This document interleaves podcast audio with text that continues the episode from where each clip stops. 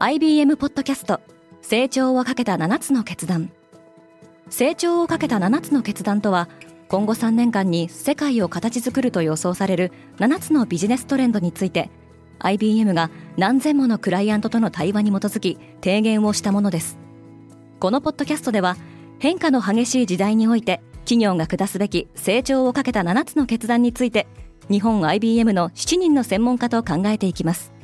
今お聞きのリスニングサービスにてぜひフォローボタンからフォローをお願いします。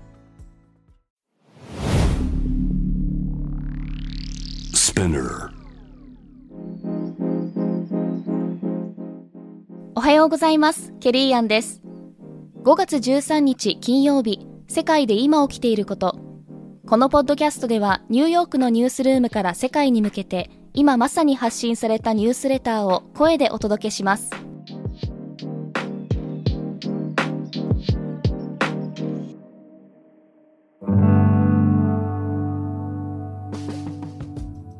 イギリス経済の規模が縮小した。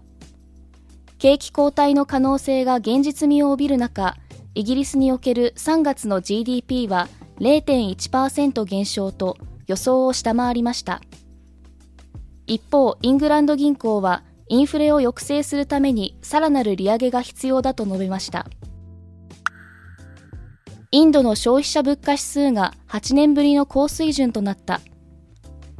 インド準備銀行は食料・燃料価格の上昇に対処するため5月初めに利上げを行いましたが来月にも利上げを実施する可能性が高いとみられます。フィンランドが NATO 加盟を求めた。フィンランドの指導者は一刻も早く NATO への加盟を申請する意向です。ロシアはフィンランドが軍事同盟に加盟した場合報復措置を取ると警告しています。SBG は記録的な損失を出した。日本のコングロマリット企業であるソフトバンクグループはハイテク株への投資の失敗で260億ドル日本円でおよそ3.3兆円の損失を出し最終損益は過去最大の赤字となりました。貧しい国で新型コロナウイルスの治療薬が安く手に入るようになる。後発医薬品メーカーはアメリカのファイザー社が販売する抗ウイルス剤を低中所得国において25ドル、日本円でおよそ3200円以下で販売することに合意しました。スリランカが新しい首相を迎えた。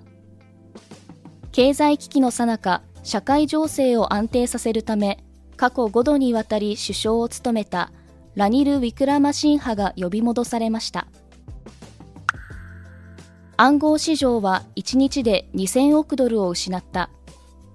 ビットコインとイーサリアムが値下がりしステーブルコインのテラ USD が1ドルでのペッグ水準の数分の1にまで落ち込むなど大量の売りが続きました。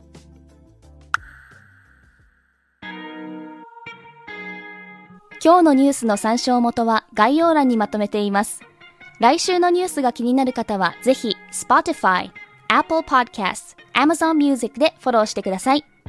Quartz Japan では世界の最先端を毎日2通ニュースレターでお送りしています。他にも世界で暮らす女性の喜びや悩みを伝えるポートレートオブミーがスタートしています。詳しくは概要欄に載せていますので、ぜひこちらも見てみてくださいね。ケリーアンでした。Have a nice weekend!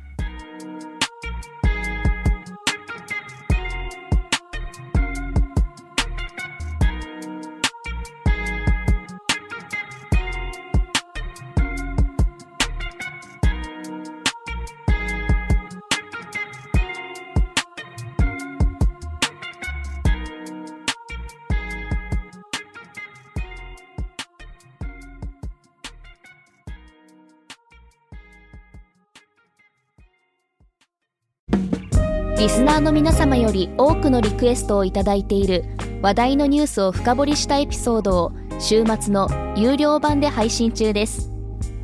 今なら1ヶ月無料トライアルを実施中。詳細は概要欄に記載しています。この機会にぜひ聞いてみてくださいね。感想ご意見もお待ちしています。